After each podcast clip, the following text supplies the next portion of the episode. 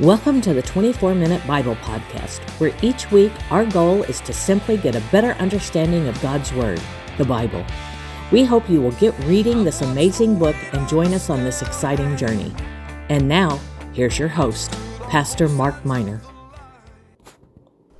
Well, welcome back, everyone, to the 24 Minute Bible Podcast. Unless, of course, this is your first time listening.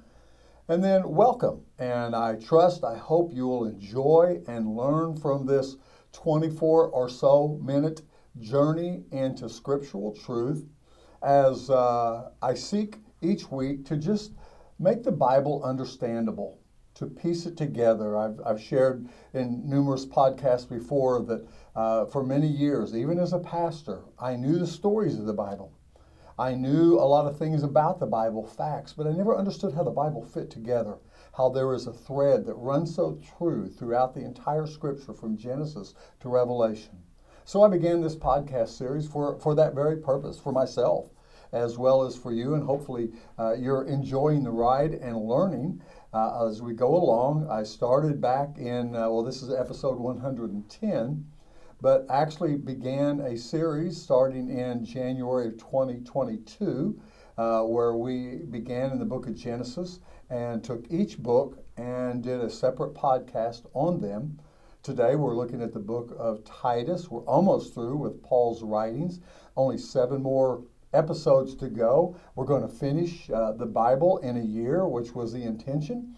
And I, I, trust maybe you'll go back and listen to the earlier episodes in whatever format or whatever uh, platform you're using to access podcasts. But anyway, just thank you for being a part, and I hope this helps you a little bit today as we uh, under, seek to understand the book of Titus.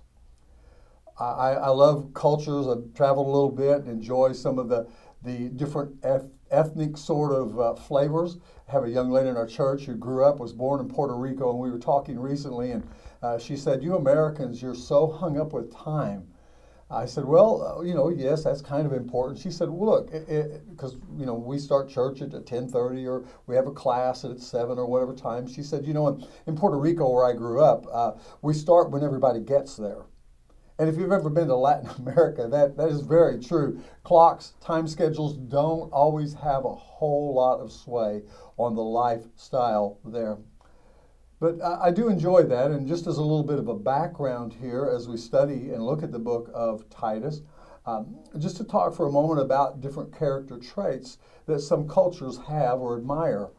You're probably familiar with the Chinese and their foot bundling practice where they take young ladies when they're children and bind up their feet. They grow disformed, uh, but for some reason they value small feet, and that was a practice, hopefully no longer uh, in existence, but it was for certainly for centuries in China. There are other cultures that value different things. Uh, some cultures value work ethic. The German culture certainly does that. Other cultures value hunting skills or the ability to hold their liquor. That would, might be the Scotch and the Irish, perhaps uh, or, or the ability to endure pain, like uh, the American Indians, many of the tribes, that was your passage to manhood, to be able to endure certain uh, physical pain practices.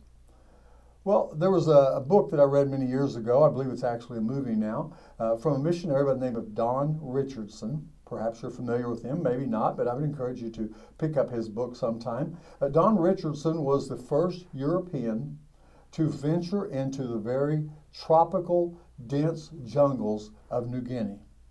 His purpose was to find a tribe, the Sawi tribe, S A W I tribe, to make contact with them and, and to share them, with them the gospel.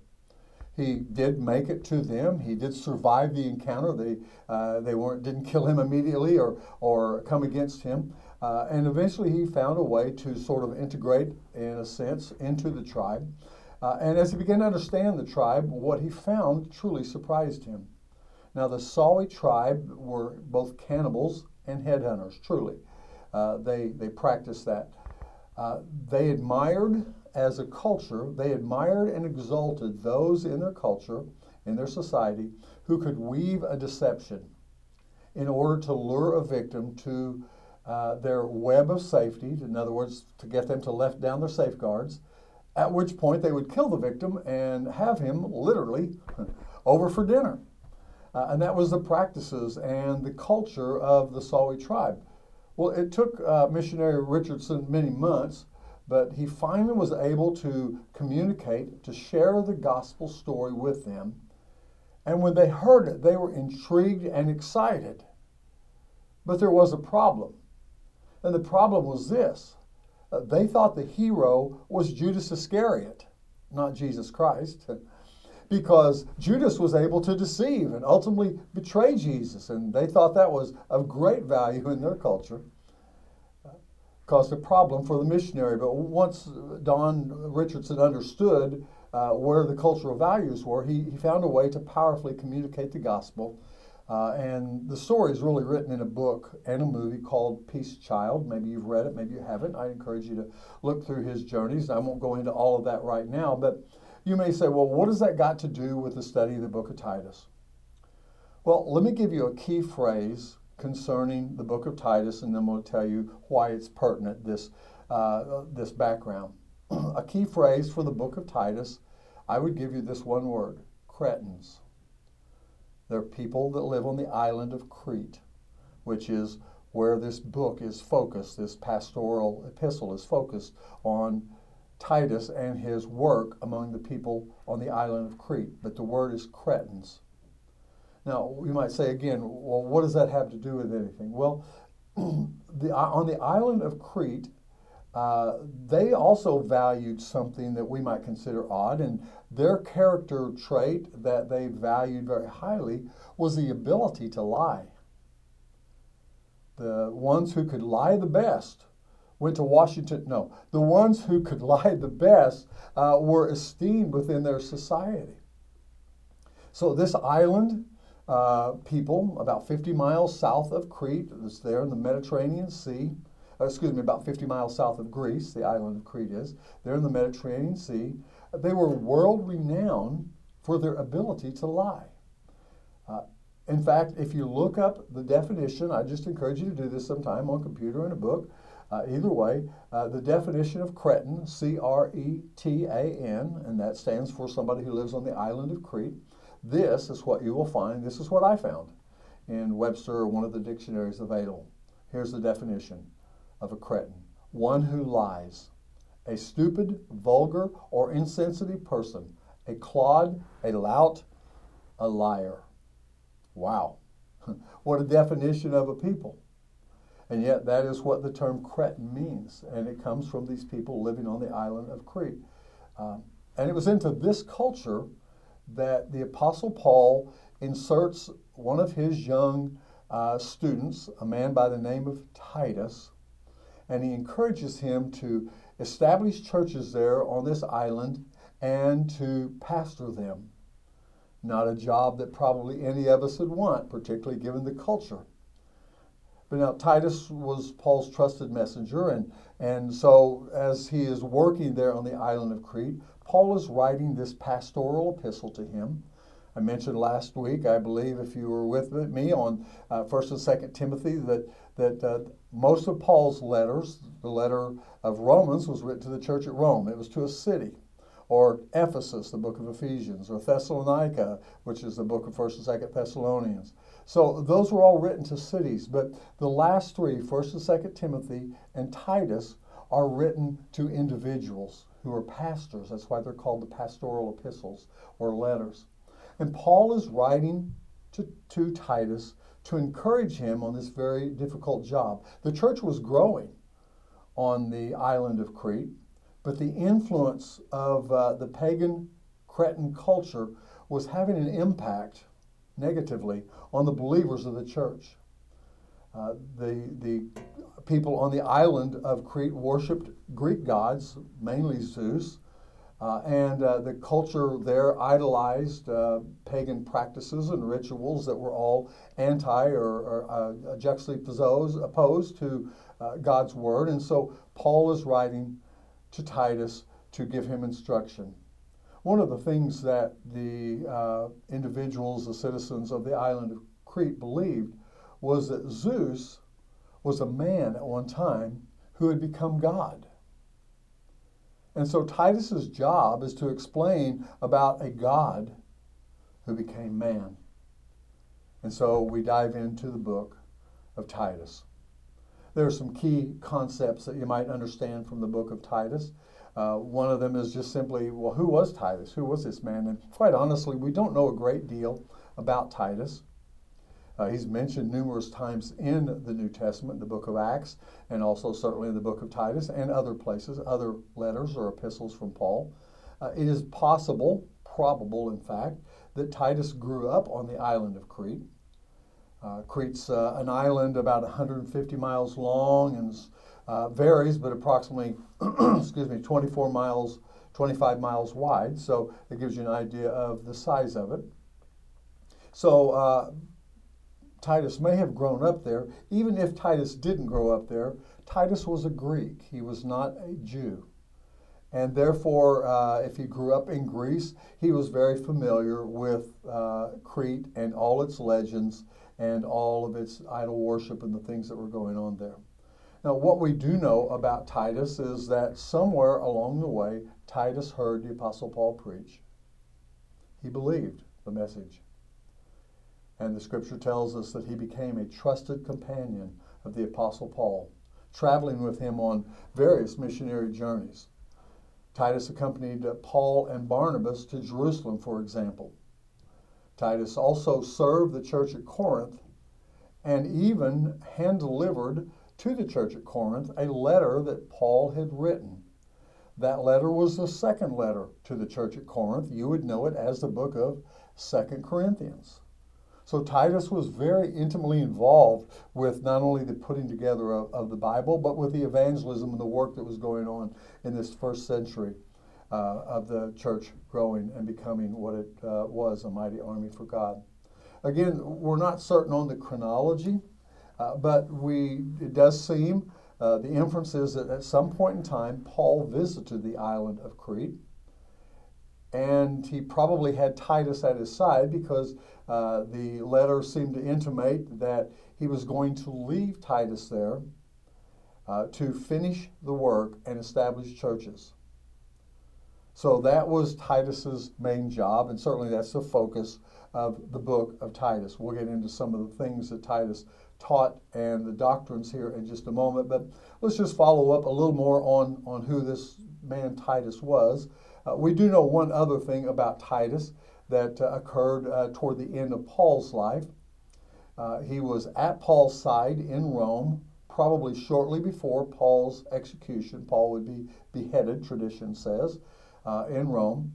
And it seems that Titus was there, and, and Paul is encouraging Titus to evangelize a place called Dalmatia, D A L M A T I A. We find that in 2 Timothy 4.10. And Dalmatia is an area that is north of Greece, what today we would call Yugoslavia, or perhaps more correctly now, Serbia. So we don't have a record of Titus specifically going up there, at least not a scriptural record, but uh, historical records seem to indicate that that was the case.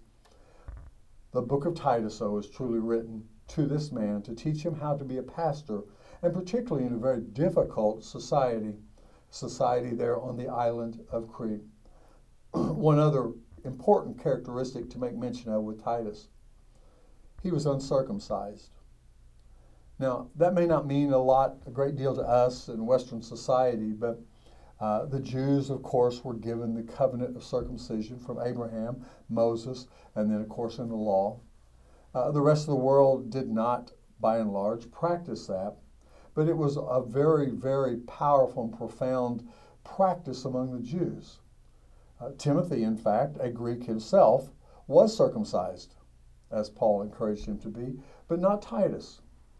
And that makes Titus a very interesting individual simply because uh, Titus went to the church at Jerusalem.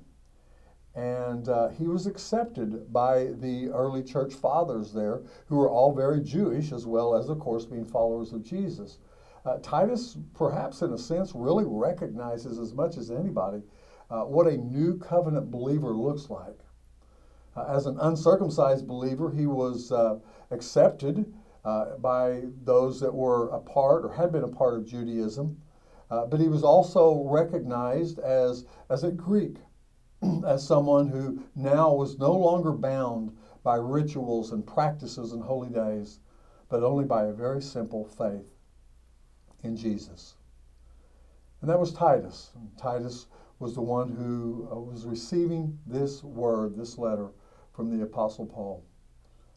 Now, what did Paul instruct Titus to do? Remember, he's uh, Titus is there on this island where lying and deceiving is lifted up as a desirable practice, where Zeus was uh, worshipped, and many even suggested of the, of the Cretans who lived on the island that Zeus came. It was one of them. He was a man who became God, remember. And Titus's job is to explain about a God who left heaven's throne and became man. So, immediately in these three chapters, the Apostle Paul begins to uh, lay a foundation for Titus. So let's go back to that deep cultural issue there that I've been stressing through this whole podcast, and that's the idea of lying. Uh, Paul wastes no time in cutting to the heart of this society, and we find this in Titus 1 2, where he states this faith, talking about Christianity, resting on the hope of eternal life, which God, and then he inserts this, who does not lie, promised us.